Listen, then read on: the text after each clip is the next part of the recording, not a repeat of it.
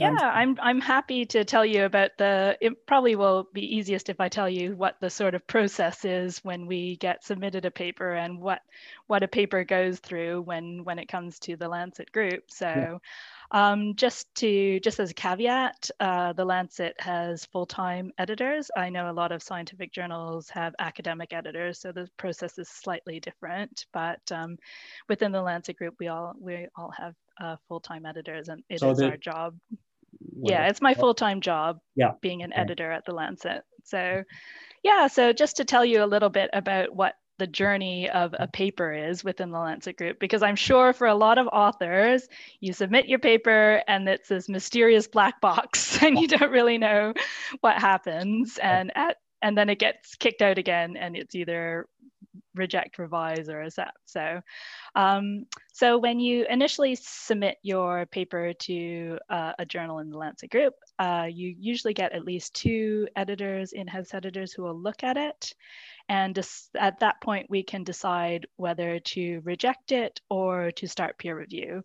Reasons for rejection could be in terms of novelty, scope. Sometimes people uh, send us papers that are just not within within the journal scope, or if um, if the the the method the methodology isn't strong enough for example if you've developed a prognostic score but you haven't validated that in a independent cohort we would reject something like that because the methodology isn't robust enough but um, once we decide to peer review it, then we will invite three clinical experts within the relevant field and one statistical reviewer. So every single original research article gets a statistical review as well. And we try to invite reviewers from around the world or uh, so there's a nice global reach because we are a, a global journal and Obviously, if a paper relies on a database that is within a certain country, we'll invite a reviewer from that country who will hopefully be familiar with that database as well. So, and then we get their comments in.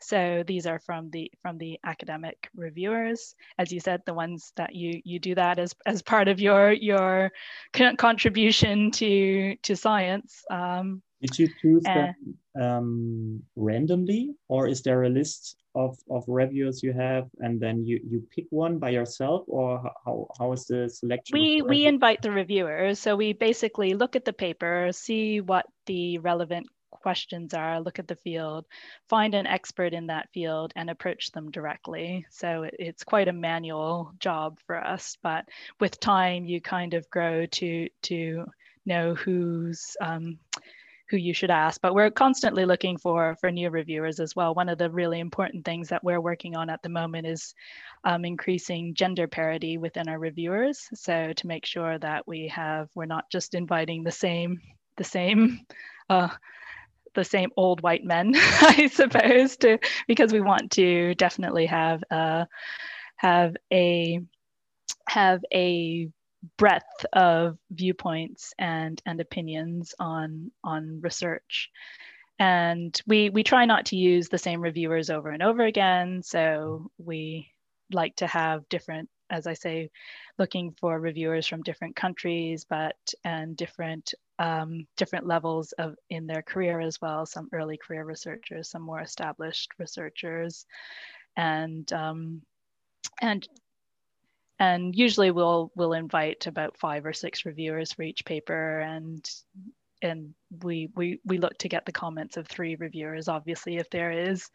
Uh, if the reviewers don't ag- all agree we need to take into uh, we may ask for more reviews or if there's a specific like if it's a modeling paper we'll we'll get a modeler to to review it. So it's it is quite a manual process looking for looking for clinical reviewers for us but we just want to make sure that that they're relevant to the field and can can certainly answer us as critique the paper mm-hmm. the paper properly. And we also um, ask them to disclose any conflicts of interest they have. So um, if they have too many too many conflicts of interest, then we may say, well, thank you, but please don't review this paper for us. So, um, yeah, so then the, the reviewers' comments come in and they can make their recommendations. They have comments to the editors and comments to the authors as well. And then at that point, um, each journal will will make a decision. Do we want to reject the paper now or do we want to proceed forward with it? And at the lancet we have um, manuscript meetings where each uh, editor will present the paper that they're handling along with the reviewer comments and ask for opinions and comments from all the other lancet uh, editors. So not just say the Lancet Hematology where I am, but this will be open up for the entire Lancet group. It's a little bit like journal club for, for editors. So, so you present your paper, you present um, what the reviewer's comments were, you say, this is what we want to do with the paper, or you say, well, I'm not quite sure what to do with this paper. What does everyone else think? And then you get the expertise of the entire Lancet group, which is great because there's a lot of overlap between different topics. And for example, I would certainly comment on the hematology papers that are um, published in the Lancet Oncology or the Lancet Weekly, and say there's an infectious diseases aspect to one of our papers, our colleagues from the Lancet Infectious Diseases will will say something, and we've done collaborations with um, with other journals as well. So um, yeah, so and then after that meeting, we'll we'll make a decision. Either the paper will get rejected or um, it will will decide to proceed with it. And usually at that point, we'll ask the authors to revise a paper. So at that point, we send the paper back to the authors with the comments from the reviewers and any additional comments from the editors saying, well, please add in more detailed reporting on the adverse events and or please take out this ad hoc analysis or this post hoc analysis or and, and then the authors will have an opportunity to review that, uh, revise their paper, they resubmit it to the journal. The editor who's handling the paper reads over all their changes, their answers to the reviewer comments, and and it is possible for authors to argue against reviewer comments, and as long as you make a compelling and decent argument, sometimes that will be accepted. So you don't have to, as an author, you don't automatically have to say, oh, do everything the reviewers say. But mm. if you do want to argue against the reviewers, you should have a very, um, very good reasons for, for, for doing so. And at that point, if we decide that the revisions are have, have addressed the reviewer's concerns and comments, we may get the paper re-reviewed or we may use our own expertise and say, yeah, that answers that question. And then usually we will ask our review, our authors to revise their paper again to, um, to sort of get more everything into good shape for, for acceptance, sort of um, we follow reporting guidelines within the Lancet group from, from the Equator Network. So if you have a randomized controlled trial, we expect the, all the data in the paper to um, fit the consort reporting guidelines. So we'll ask for any anything that's missing, um, anything sort of little style things that will that will help us in the post acceptance process. So so then your paper gets accepted which is mm. great. And then at that point there's a whole post acceptance process which is quite intensive. So your uh, your paper will then be assigned to an assistant editor who does the copy editing. And so this is um, rewriting sentences for style and clarity. And they're, they're often PhDs and um, have a scientific background as well. And we, we sort of call the stage a bit of a micro peer review because we're really going through the paper line by line and seeing, making sure all the data and the tables and the figures match up and that the results make sense and that We've got 95% CIs for all Kaplan-Meier curves and, and, all of those details that, that are important.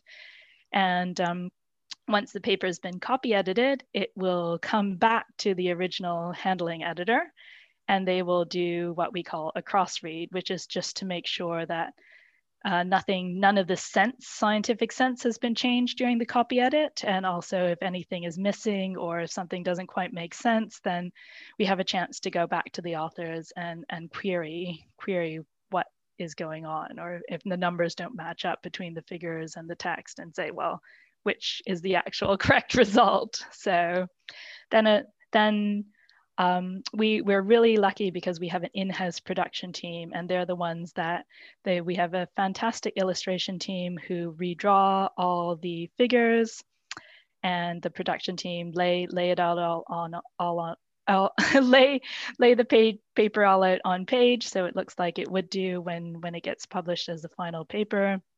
And that proof gets sent to the authors the authors have a chance to uh, read over, answer any of the questions.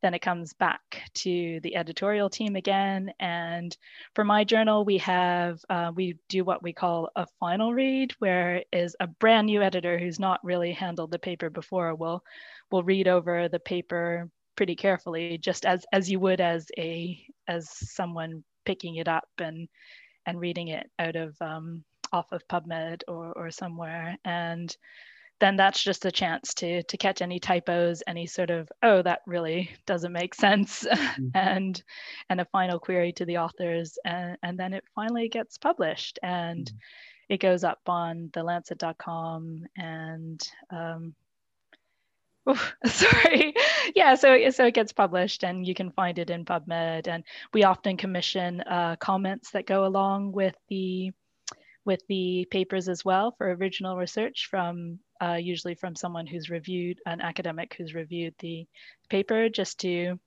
put it into a little bit of wider context as well. And we can, um, if it's something that we think is quite newsworthy, our press team will get involved and, and do a press release, or we also can do podcast interviews, or if it's um, something that we might want to do an infographic with. We have a, our media team can do infographics as well that and and promote papers on on Twitter and so so there's a lot that there's a lot that happens with a paper. I would say about like at least 20 different editorial eyes mm-hmm. will look over your paper between submission and and uh, and publication if if you're manuscript does get published with us. Yeah, it's so interesting. It's, it's quite a process.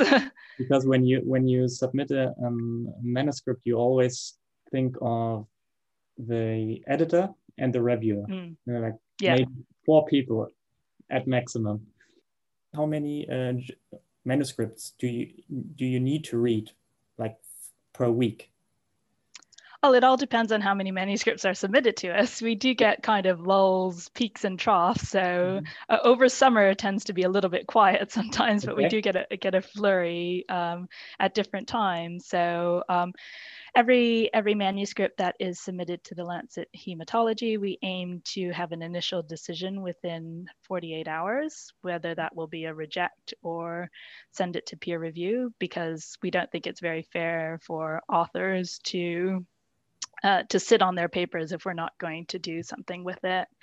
And I will, uh, I will say also with the Lancet group, because we all work so closely together, we do have the opportunity of, um, you do have your opportunity of transferring your paper from one journal to another. So say, for example, you submit your trial to the Lancet Weekly, but um, they don't have the capacity to to publish your study but they think it'll fit better in one of the specialty journals they may reject it but suggest that you transfer it to one of the specialty journals where we would be interested because it's better for for a, uh, that particular audience. So in that respect that's something that's quite a bit more unique to the lancet group as well that you have the have the opportunity to potentially submit to one journal but get get published in in in another one that's uh, more with a more appropriate audience for for your study but but the thing is all the papers get treated the same way within the lancet group so mm -hmm. and within the um, decision process there are always uh, these categories um, accept uh, major revision a minor revision or don't you have that in, in your yeah yeah we do have those. Those tend to be more uh, reviewer comments uh, uh, from we tend to have those more as um, categories that the reviewers will will tell us. They can they can suggest well you should accept accept after my revision, minor revision, major revision, or or reject. But um, when when we make our decisions, we'll usually say, well, we're going to um, put points on it, which means we're asking the authors to revise. And um, if we're quite quite confident about the author's ability to address the reviewer's comments and and the editor's comments and we'll, we'll just ask them to revise it. If we're a bit more uncertain or uncertain about which journal it should be published in then we'll probably like put points neutrally and sort of say well we we need to review your go through more peer review or more decision making before a final decision is made on your manuscript. So so from from our end we wouldn't say to the authors you need to do a major revision on it we would just ask them to revise or say well you need to revise and when we haven't made a decision mm-hmm. it will depend on how how well you do your your revision your your revised manuscript well will once we see your revised manuscript then we'll be able to make a decision mm-hmm. so